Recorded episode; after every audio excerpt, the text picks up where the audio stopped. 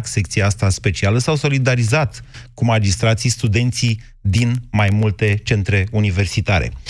Astăzi vă întreb pe dumneavoastră în ce măsură ai vrea, ai putea să te solidarizezi sau nu acestei mișcări. Imediat începem. Este timpul să-ți reîmprospătezi garderoba. Tu ai deja inspirație pentru ținute de primăvară, iar la Pepco găsești restul. Prețuri speciale. Tricouri trendy pentru întreaga familie la 9,99 lei, cutii pliabile sau seturi de 5 umerașe din catifea la 4,99 lei. Pepco. Mai mult cu mai puțin, zilnic. Tu ce faci pentru mașina ta? Făi revizia în rețeaua Bosch Car Service folosind filtre Bosch și ulei Castrol Edge și primești cadou cardul de asistență rutieră Bosch Service valabil în România. 365 de zile beneficiezi de garanție, depanare la locul evenimentului, tractarea mașinii și transportul pasagerilor. Bosch Car Service. Pentru mașina ta. Europa FM Cea mai bună muzică de ieri și de azi.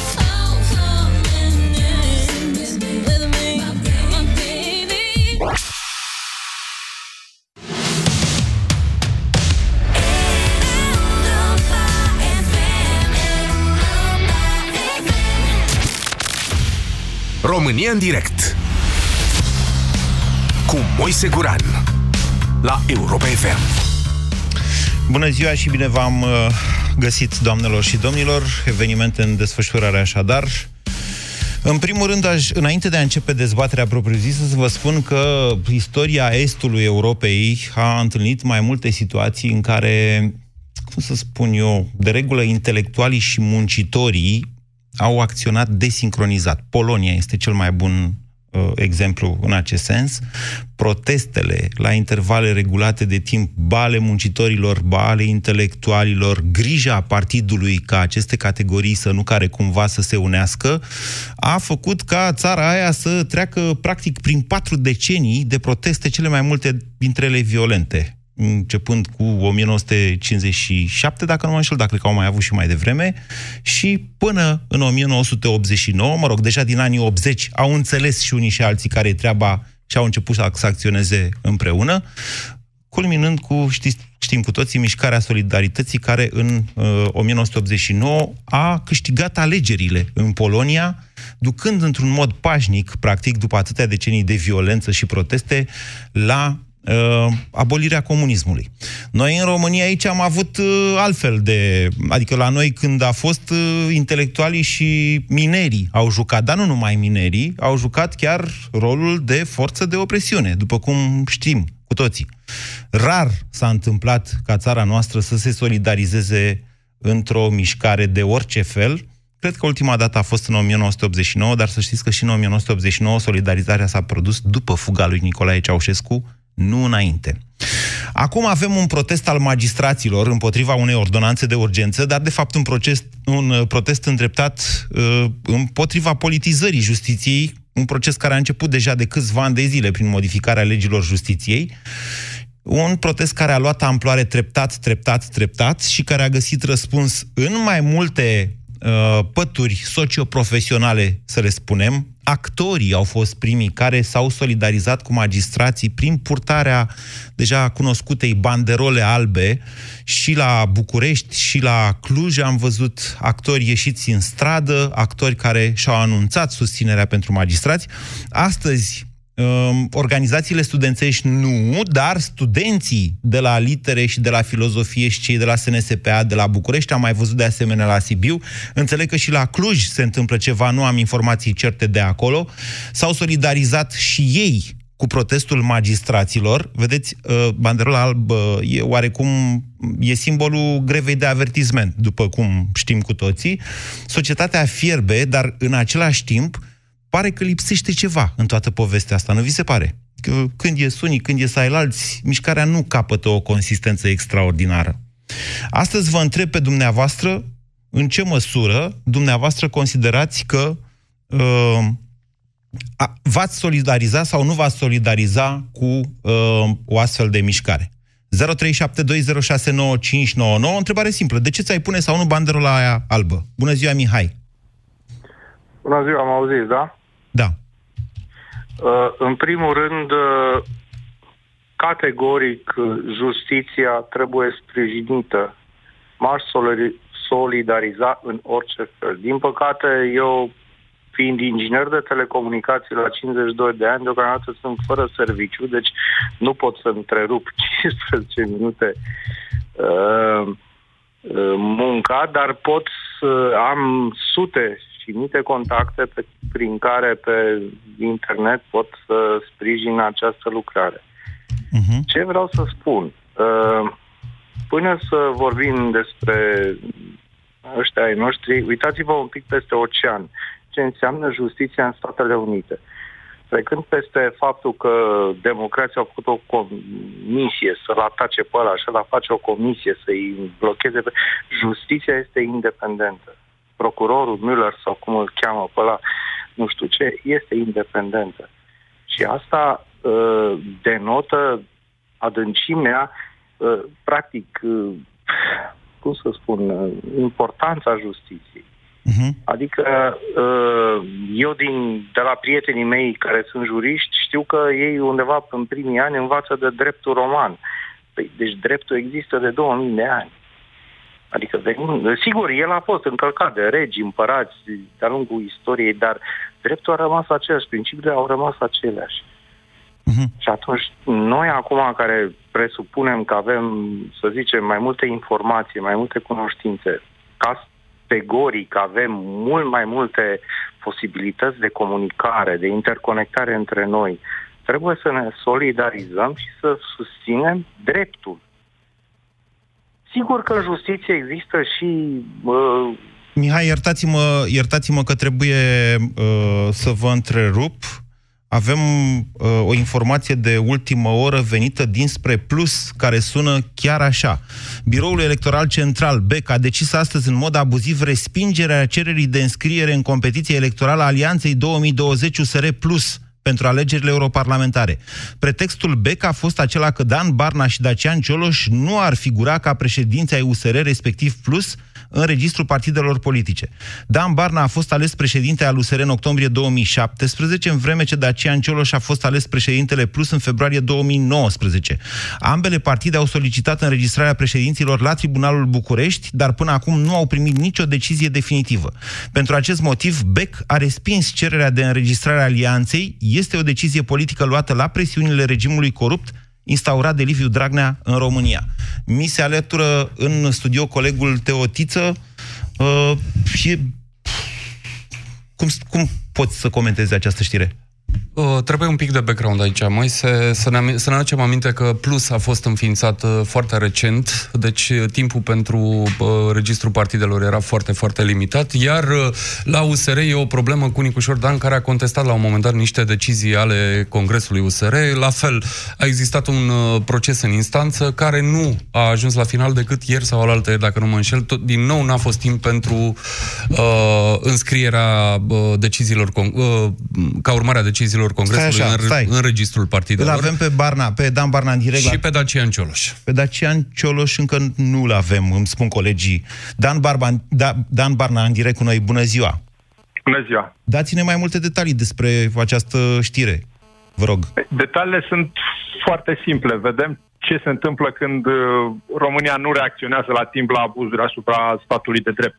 Este o decizie profund abuzivă a biroului electoral este o decizie prin care se, prin faptul că formal nu am fost timp fizic și timp legal pentru registrarea în registrul partidelor a celor doi președinți, a mea pentru SR și a lui Dacian Cioloș, a fost respinsă, uh, respinsă alianța, deși, și e foarte important, și USR și Plus au depus la dosarul de la BEC, au depus documente prin care și la Plus fostul președinte era total de acord, cel care e în registrul partidelor, iar la noi Biroul Național care este organul de conducere statutar, a dat o delegație prin care eu și Cătălin Drulă puteam semna în calitate de membri ai Biroului Național, care este în registru, repet, care este în registrul partidelor, puteam semna acel protocol. Și protocolul a fost semnat de noi cu mandat din partea Biroului Național pentru a semna în mod expres acest Scuzați-mă, protocol. Dan Barna, Deci uh, nu era nicio chestiune legată de reprezentare. Aceasta este o decizie Nicușor politică. Dan mai este evidentă. membru USR? Nu, Nicușor Dan nu mai este membru al USR și a demisionat. Faptul că el formal apare în continuare listul partidelor pentru că nu s-a făcut modificarea, pentru că instanțele, deși avea un termen de 15 zile, iată, durează de uh, mai mult de un an acel, acel proces, acea contestare a 11 membri USR care au contestat Congresul. Asta face, duce, arată cât de absurdă poate să fie situația în care să se spună, în care decizia BEC spune practic că un om care nu mai este membru USR, Nicușor Dan, ar fi trebuit să semneze un protocol între niște partide cu care el nu mai are nicio legătură, dacă mergem pe interpretarea aceasta abuzivă a biroului electoral. Rămâneți este cu în noi. afara oricărei logici. Rămâneți cu noi, Dan Barna, ni se alătură Dacian Cioloș. Bună ziua, domnule Cioloș. Bună ziua, bine v-am găsit. Vă rog să comentați această știre. V-a luat prin surprindere? Vă așteptați la ea? Adică de unde a ieșit asta cu... Ne... Dacă, dacă urmărim ceea ce s-a întâmplat în ultimele săptămâni, aș spune în ultimele luni, nu mă surprinde deloc acest lucru. Pentru mine e foarte clar acum că uh, sunt unele forțe care încearcă cu orice preț să ne împiedice să participăm la alegeri. La cine vă Pe gândiți? partea noastră, pe partea noastră vă reamintesc faptul că înregistrarea partidului inițial Mișcarea România împreună a fost trenată, trenată, trenată, la fel în justiție, folosindu-se tot felul de tertipuri și de interpretări administrative. Am reușit în cele din urmă, zic eu, în mod inteligent să înregistrăm un, uh, uh, un uh, partid, am decis această alianță, acum e atacată alianța. Suntem luați la bucată fiecare de uh, câteva luni și în ultimele săptămâni. Deci e clar că uh, eu aș spune direct, uh, cuiva e teamă de noi. Probabil și unor partide politice, nu știu, probabil și altora, pentru că nu ne pot controla, pentru că nu au cu ce să ne prindă, că altfel vă dați seama, ar fi încercat să facă lucrul uh, acesta. Le e teamă când au văzut uh, rezultatul două partide politice noi, care ajung deja uh, în jur la 20% uh, în uh, sondaje și cu potențial de creștere, foarte probabil că deranjează pe unii. Și să ajunge la josnicii, pentru că ceea ce se întâmplă acum e o josnicie. Dar Nu hai pot- să înțelegem cu două- toții. Deci dumneavoastră, potrivit Biroului Electoral Central, nu veți putea merge în alegerile europarlamentare ca alianță USR și Plus. Exact. Deci noi tocmai ce am început să adunăm semnături ca să mergem ca alianță, am uh, depășit 140.000 de semnături strânse în două săptămâni. Lumea vine către noi și uh, ne ajută. Cu ceea ce se întâmplă acum, noi vom contesta evident la înalta curte uh, această decizie și cred că avem toate argumentele, așa cum și Dan Barna v-a explicat. Eu am fost ales în mod democratic de Convenția Națională, conform uh, statutului.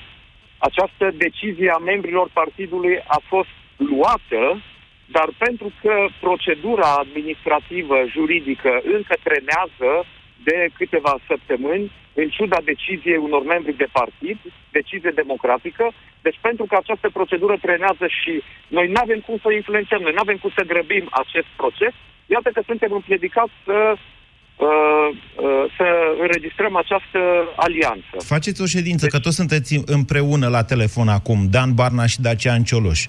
Faceți o ședință Am cu făcut-o, toată noi lumea. Discutăm, noi, noi discutăm de dimineață deja, să știți. Uh, uh, Ieri seară, când am aflat că ar exista această posibilitate, am început să analizăm uh, opțiunile pe care le avem și mesajul nostru e clar. Sunt convins că și Dan uh, va spune același lucru. Nu ne lăsăm.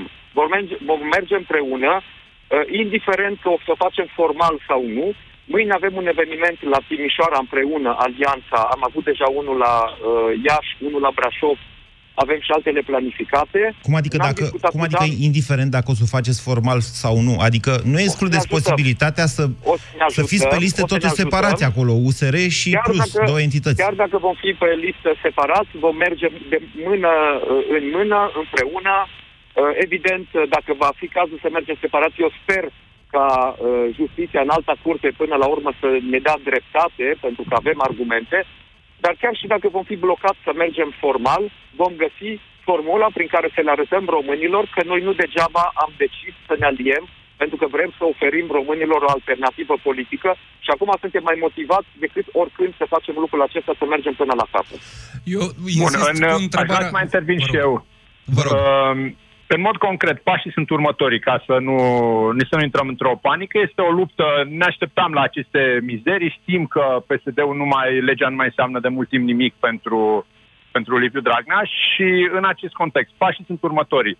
Va fi, vom depune contestație, evident, astăzi în termenul prevăzut de lege. Sâmbătă aceasta se va judeca. Eu continui să am încredere în înțelepciunea judecătorilor de la înalta curte, pentru că să spui că un partid nu mai poate fi reprezentat de nimeni. Pentru că noi, practic, și, și plus am spus și USR, am dus și acordurile în cazul plus postului președinte, în cazul nostru decizia Biroului Național, pentru că fostul președinte nu mai este membru și să, fim să ni se respingă alianța pe argumentul că nu poate fi reprezentat de nimeni un partid este atât de absurd juridic încât și un student de anul întâi izbucnește în râs. Deci vorbim clar de o decizie politică și am cumva, uh, sunt destul de încrezător în decizia în alte curți pentru că acolo sunt totuși cei mai înțelepți judecători ai României, deci refuz să cred că ar putea să fie o astfel de decizie. După care, în funcție de acea de decizie, vom vedea ce se va întâmpla și ce, ce măsuri vom lua. Vom fi prezenți cu siguranță în alegeri și cetățenii României vor avea cu siguranță șansa să-și exprime o susținerea pentru ceea ce păi înseamnă Da, dar este plus. totuși o mare... Adică sper că vă imaginați ce înseamnă totuși să comunici o alianță și pe liste să fie două partide. Sigur, da, evident. Domnul, domnul Guran, să nu disperăm... Dar nu suntem acolo încă. Avem, avem uh, această cale de atac, o vom uh, folosi, vom pune pe masă toate argumentele care nouă ni se par de bun simț. Dacă trăim într-o țară democratică, într-o țară democratică și într-un partid democratic, cine conduce partidul, decid membrii de partid, nu un judecător sau altul. Atâta timp cât membrul de partid respectiv care candidează îndeplinește toate condițiile să candideze și să fie ales președinte al partidului, eu cred că uh, orice analiză de bun simț spune că uh, partidul e cel care alege conducerea și nu, uh, nu altcineva, o, o procedură administrativă. Deci vom merge să explicăm lucrul acesta la înalta curte și până când nu avem uh, decizia finală, noi mergem în continuare pe ideea că vom candida împreună. Evident, ne pregătim pentru ce e mai rău. Cu siguranță, oricum vom candida. Eu sper să nu găsească tertipul prin care să ne împiedice complet să candidăm, pentru că asta înseamnă că nu mai suntem în Europa. Intrăm, în, uh, intrăm într-un alt registru dacă se întâmplă lucrul acesta. E prima dată din, anul, din 90 încoace când o alianță care ajunge, iată, la aproape la 20%, în jur de 20% în sondaje, o alianță politică să fie împiedicată printr-o decizie a Biroului Electoral Central să fie împiedicată să se înscrie în alegeri ca alianță. Domnilor, vă mulțumesc pentru intervenția rapidă la Europa FM. Știrea este ciudată rău de tot. Eu încă aștept o comunicare de la Biroul Electoral Central, sincer să spun. Adică mi se pare, mi se pare ciudat. E și nu e ciudat, că până la urmă e o discuție despre proceduri. Este o discuție despre Bune, proceduri. adică și la unii și la alții ă, semnăturile nu sunt valide nici la USR, nici la Plus? Adică... Iată că s-a întâmplat, s-a întâmplat lucrul ăsta. Eu aș zice, aș prelua cumva din ce au zis cei doi președinți de partid. Sunt căi de atac. Nu m-aș alarma că mm, e afectată teribil de mult democrația, decât după ce eventual aceasta, acestei alianțe nu îi se va permite să candideze, deși e destul de clar că nu e niciun fel de contestație mm, solidă acolo. Uh, pe de altă parte, ce mă îngrijorează pe mine mai mult și mai mult este că, ascultându-i pe cei doi, uh, îmi dau seama că ei chiar își pun problema să nu fie lăsat să candideze deloc. Păi, e pentru prima oară când Nu e pentru asta. prima dată. Amintește-ți că USR Era... în 2016 a fost la un pas de a nu putea, de a nu putea strânge semnăturile necesare, că au ridicat pragurile alea. Da, e adevărat, dar acolo era din nou o chestiune de proceduri. Era o, și de organizare internă a USR-ului. Aici vorbim despre altceva. Vorbim de avertismentul uh, partidului sau uh, construcției de pe locul 3 din România, care spune, băi, oameni buni, s-ar putea ca noi să nu putem să avem o șansă să ne Frățiver, prezentăm în fața deci, oamenilor. Nu știu ce să mai zic. Încă o dată, aștept, aștept o confirmare, deși vine de la doi președinți de partid, aștept o confirmare de la Biroul Electoral Central în sensul ăsta. Mulțumesc, Teo. Doamnelor și domnilor, o să continuăm dezbaterea noastră dacă doriți pe justiție. De asemenea, ă, până la urmă tot despre justiție e vorba, frate, și în chestiunea asta, adică în tribunale îi poartă și îi plimbă și... Adică nu știi ce să mai înțelegi. Dacă doriți să comentați totuși această știre de ultimă oră, Vă să vă dau posibilitatea să faceți asta. Vă reamintesc că întrebarea mea este de ce te-ai solidariza protestului magistraților. 0372069599. Bună ziua, Horia! Bună ziua! Mă solidarizez 100% cu, prote- cu protestul împotriva ordonanței. Prin purtarea unei banderole albe, era Prin purtarea unei banderole albe, prin purtarea unui căițe roșii, prin ce vreți dumneavoastră. Nu mă pot solidariza cu apărarea justiției, pentru că vă spun, care e justiția? Cea care la mână pe judecătorii care i-au au mânat pe domnul Dragnea de 2 ani de zile. Dacă dumneavoastră, domnul Bulguran sau eu sau alții sau alții făceam astfel de faptă, executam pedeapsa și eram deja liberi. Cu această justiție, cu acești judecători să mă solidarizez niciodată cu cei care refuză, bănuiesc că sunt magi- uh, oameni uh, și în, în, în care, care, exact ce spuneați Adineauri, găsesc tot felul de tertipuri ca să nu înregistrează această coaliție. Vor fi votați, domnul Guran. Eu am trei copii între 2, 30 și 40 de ani. Toți, toate generațiile, toți prietenii vor vota această alianță. Mm, nu știu dacă e așa. Înțelege? Sondajele nu arată atunci, asta. Dar, Horia, atunci, iertați-mă că vă întreb. Să, mă, să mă solidarizez cu astfel de oameni ce vârstă aveți, Horia? care l-au, l-au, l-au tărăgănat pe drag de atâta timp și nu numai. Care au dat motivarea pentru, pentru, pentru uh, lingou și, și tablouri după ani de zile, după un an și ceva, cu acești magistrați, cu acești judecători să mă solidarizez? Niciodată. Horia, ce vârstă aveți? 65 uh, de ani, domnul Guran. Mulți înainte. Ați observat, poate, ați observat poate că la protestele magistraților sunt oameni foarte tineri, cei care ies acolo, judecători, procurori, ce fi ei. Pe de altă parte, toate procesele politicienilor importanți, pentru că așa prevede legea, sunt judecate de înalta curte. Care în altă curte, domnul, domnul Guran? Noi la înalta curte, oamenii trecuți de o anumită vârstă, da. să vă povestesc. Da. Avem o sesizare făcută vis-a-vis de creșterea punctului de pensie categoria 1 și a doua cu 50%. Mm. În alta curte a interpretat că se împarte la 30. Total conform legii. Adică, care în alte curte? Care Încerc să vă spun că e posibil să existe un conflict, e, e posibil să existe un conflict între generații, inclusiv nu, în interiorul profesiei eu, de magistrat. Nu, nu, nu, nu, nu e vorba de conflict dintre, între generații. Eu totdeauna am judecat lucrurile inginerește. Și nu e, pe bune, ingine, e inginerește să spui... De vin, dacă vă E inginerește să spui Horia pentru că uh, trei judecători n-au scris un an de zile motivarea lui Vâlcov, eu n-am cum să mă solidarizez cu 8.000 de magistrați? Nu, nu, nu e vorba de asta, domnul Gură. Răspundeți dacă inginerește sau cei nu. De 8, dintre cei 8.000 de magistrați, da. ei, cei de la înalta curte sunt numiți de acești magistrați, dintre cei 8.000. Niciunul n-a venit în afară nu, de un domn slăbus nu, atenție. să spună, domnule, dăm jos. Nu, atenție. noi am pus. Nu, atenție. CSM-ul este ales în alta curte, este numită pe bază de concurs și de promovare de către președintele da. României. Sigur, este o, o revoltă pentru mine când am auzit uh, ce a spus uh, domnul Parnaș cu domnul Cioloș, cărora le urez succes din tot sufletul meu și cu siguranță că sunt unul dintre cei care categoric uh, susțin o justiție independentă în România. Vă mulțumesc, Prin Horia. orice mijloace posibile și cu orice risc. Vă mulțumesc, Horia. Nu mi-e clar până la urmă ce faceți cu banderola aia, dar hai să, să-i dăm cuvântul și lui Adrian. Bună ziua, Adrian! Bună ziua! Uh, am ascultat și o știrea despre interzicerea... Respingerea, respingerea da, înregistrării da, da. la birou, de către Biroul Electoral Corect. Central Alianței USR Plus, Alianței 2020 da, USR Plus. Da, da, mă rog, Așa. da. Uh, eu sunt jurist de profesie și uh, clar că mă solidarizez cu uh, acțiunile magistraților din uh, această perioadă. Pe de o parte, îmi pare rău că se întâmplă chestii de genul ăsta în România. Trebuia să ne așteptăm totuși la, la niște acțiuni de genul ăsta.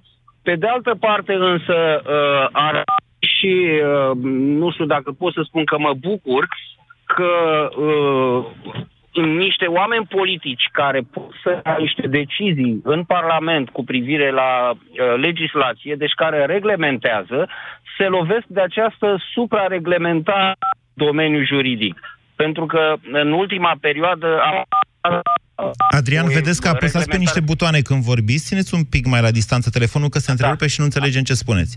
Deci niște oameni acum, politici, ce ziceați că fac? Da. Da, niște oameni politici care au puterea de reglementare, deci care emit legi în Parlament, așa, se lovesc acum de această uh, suprareglementare din domeniul juridic uh, o, o exagerare în ceea ce privește reglementarea în legile noastre, care la un moment dat diluează principiul juridic. Păi de da, drept. ăia săracii de la USR ce să facă? Nicușor Dan nu mai e membru partidului. Dacă semnează Nicușor Dan, categoric nu e valabilă vedeți- niciun fel de vedeți alianță. Aici, deci, nu, nu, aici ne lovim, discutăm de principiu. Un principiu de drept care spune că o majoritate își desemnează un reprezentant și îl trimite în față să-l reprezinte undeva și discutăm despre legea în sine, care specifică la un moment dat, de la lege mergem la uh, hotărâri de guvern, norme de aplicare și m, ordine de, mă rog, uh, de director și de directoraj, care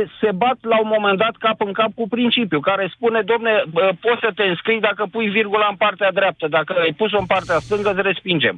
Pentru că așa spune norma. Da. Deci, s-a supra, deci este o supra Păi este, uh, Adrian. reglementare. Adrian, este o golire de lucrez cu conținut. aceste- Este o da, golire de lucrez conținut. cu aceste legi, mă lovesc zilnic de probleme de genul ăsta, iar până și în instanțe, acum n- nu știu dacă să învinovățesc sau nu acei judecători sau membri ai uh, Biroului Electoral Central care au luat această decizie, însă au aplicat o normă, o normă legală care s-a dus atât de mult în amănunt încât uh, a pierdut esența, Mm, e- a da. pierdut principiul. Bine, Adrian, mulțumesc. Vă spun sincer că am mari dubii. Adică, hai să ne amintim, au făcut legea astfel încât să poți să faci un partid cu trei membri. Atât îți trebuie în România, un partid cu trei membri. Și uite că nu poți să înscrii partid la tribunal. Uite că nu poți să faci alianță la tribunal. Mai țineți minte, stimați ascultători, când v-am zis cu alegerile. Bă, e bine să ai alegeri libere. Dacă ai numai pe Dragnea și pe Tăricianu pe liste, care mai e problema până la urmă, nu? 0372069599. În premier avem două subiecte de comentat astăzi la România în direct, pentru că al doilea a apărut în timpul emisiunii de astăzi. Bună ziua, Dorin! Bună ziua! Uh, justiția prin, uh, mă rog, angajații ei, prin cei care înfăptuiesc uh, aplicarea normelor, legilor în România, se manifestă și protestează sau atrage atenția as- asupra unor lucruri, uh, e, e sănătos pentru un sistem democratic, e bine, trag semnale, cei care trebuie să corecteze, să corecteze. Uh, si- e poate fi și discutabil, să spunem, dar nu discutabil. Uh, Cel dinaintea mea a pus uh, degetul pe rană. Avem un stufăriș în justiție, avem o grămadă de norme ala andala care te împiedică la un moment dat să faci lucruri principiale corecte și democratic corecte. Tot cam așa este și această poveste. Domnule, Uh, uitați-vă vin, cum arată uh, ziua de acesta- azi. Uitați-vă cum arată ziua de astăzi. Codruța Chioveși a închetat uh, pe niște lucruri încă n-a înțeles nimeni nimic, de o secție specială înființată, te doare mintea. Alianța USR Plus, respinsă de BEC, dacă mi amintesc eu bine, deci încă o dată vă spun, m- poate cei care mă urmăriți pe Facebook m-ați văzut că mă agit pe aici. Colegii mi-au dat din redacție știrea și nu venea să cred, n-am vrut să vă dau știrea la radio.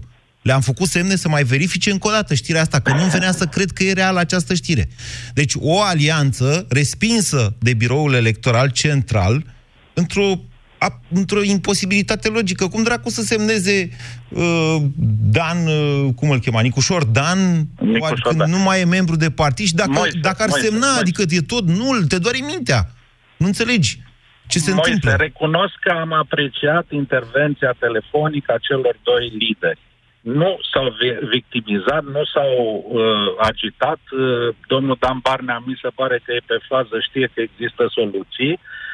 Nu aș arăta cu degetul spre cei de la Biroul Electoral Central. Între- Întâmplător am o experiență chiar aplicată într-un asemenea domeniu cu mulți ani în urmă. Aceste povești sunt de mult devin piedică. Această lege, acest exces de reglementare în ceea Din ce ce știu privește eu, sunt cinci funcționarea- judecători ai Curții Supreme, membri în biroul nu electoral vor central. avea, nu vor avea, uh, vor pierde vreme, adică nu vor avea timp să rezolve prin Curtea Supremă această situație, în opinia mea.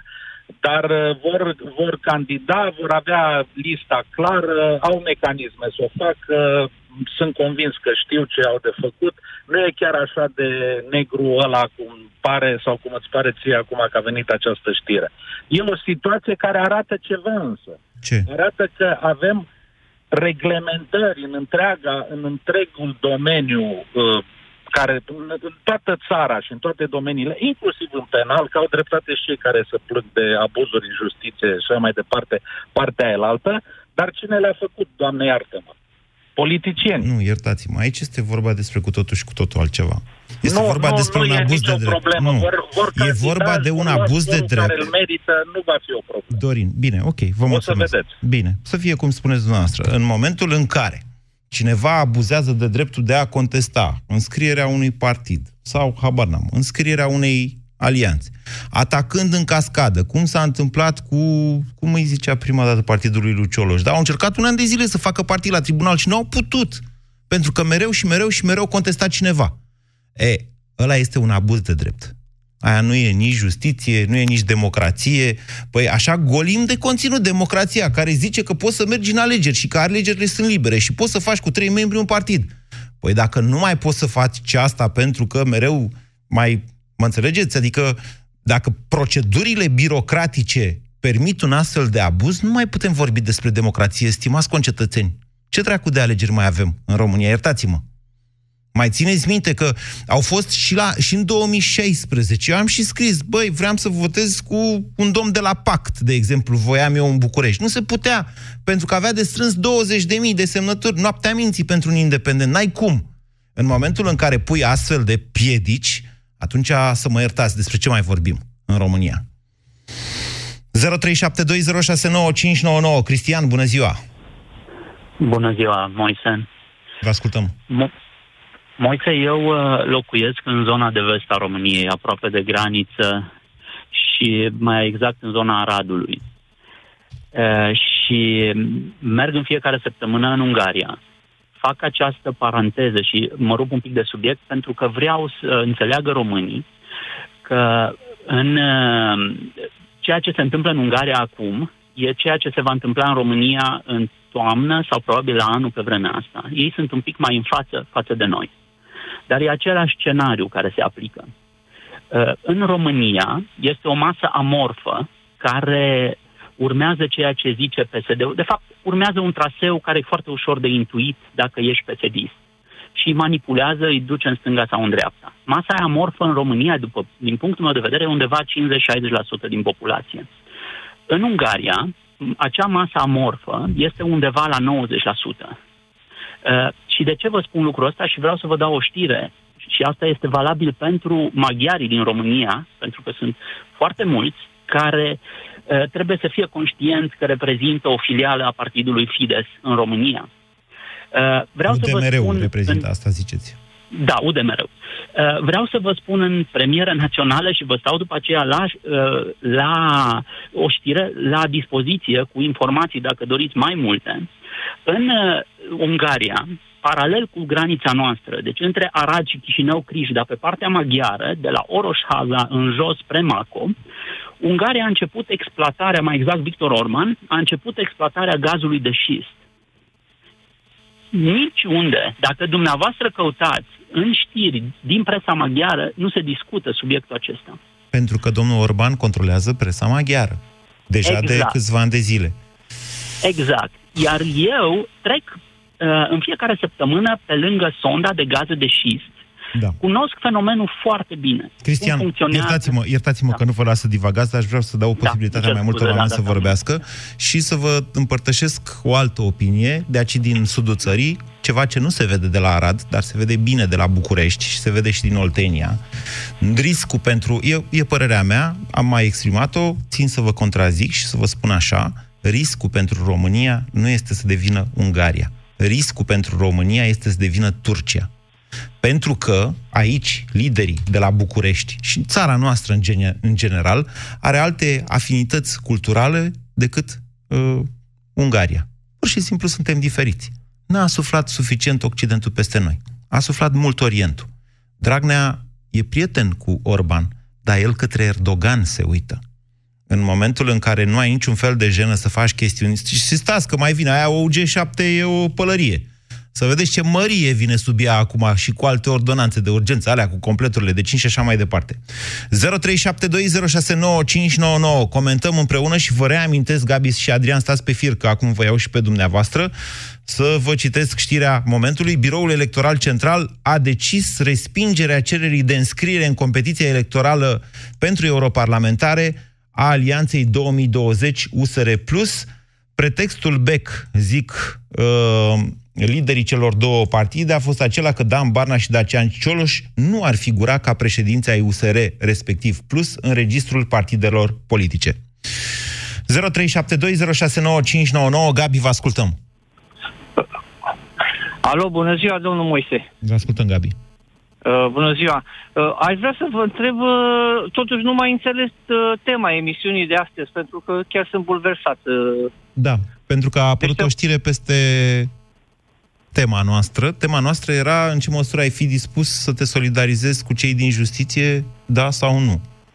Da, deci uh, n-aș putea să, din păcate, n-aș putea să mă solidarizez cu cei din justiție. Am, am mai fost cineva pe fir înaintea mea care cam același lucru a spus. Da.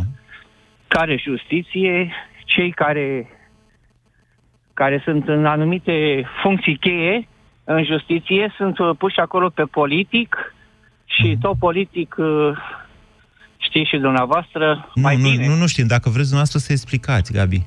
Asta Păi cu sunt las că politic, știm domnul- noi, Gabi, asta las că știm noi e din altă parte, nu e din filmul ăsta cu Europa FM. Ia Ok, ziceți dumneavoastră, bine. cine-i pus, Deci cum? părerea mea e că sunt pus politic acolo. Cine? Politic sunt pus să scape infractorii, mari infractori ai țării. Din păcate, doar o singură doamnă, doamna și a încercat să se lupte cu ei și, din păcate, nu a reușit. Nimeni, aproape nimeni, nu a ieșit pe post sau media să ia apărarea, însă și președintele țării a, a dat afară cum a dat-o și nu pot să, nu pot, din păcate, să solidarizez cu, cu cei din justiție. Da. Gabi, ok. Asta e părerea mea. Bine, vă mulțumesc pentru opinia noastră. Eu vă zic așa, în mod evident, dacă am ajuns acolo încât să fac o secție specială, care aia să fie scoasă și de sub autoritatea procurorului general, să răspundă, să fie direct sub ministrul justiției, care e un personaj politic. Categoric, justiția nu mai e aia care era acum 2 ani, 3 ani. Nu mai e, nu mai e, s-au schimbat. S-au schimbat multe lucruri, într-adevăr. Cei care protestează astăzi, sigur, nu sunt toți.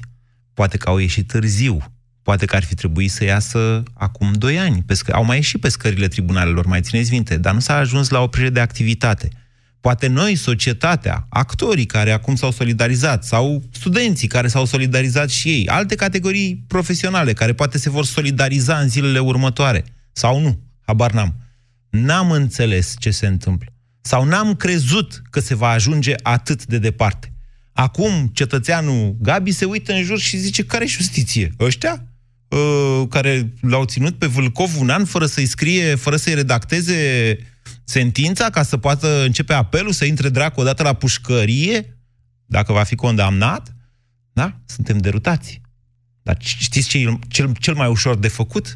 Să zici, nu mă bag. Păi cum? Găsești o grămadă de motive să nu te bagi întotdeauna. E greu să găsești motive să te bagi, să faci ceva, să nu te bagi chiar ușor.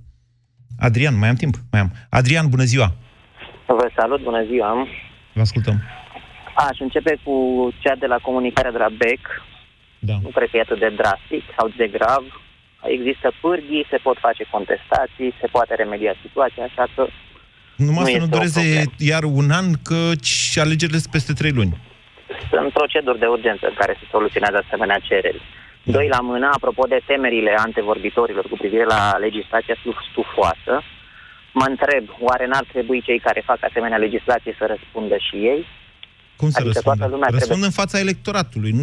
Cine face legislația? Parlamentul, nu? Parlamentul. Păi Numai și- că noi nu suntem capabili să-i sancționăm pentru așa ceva. Noi îi Păi de ce să sancționăm nu pentru fim? lucruri de nimic. Păi de ce să nu fim capabili? Dacă nu suntem, mai avem. Ce votăm, mai avem. Bei, ești ceea ce bei, vorba reclamei la o apă. Eh?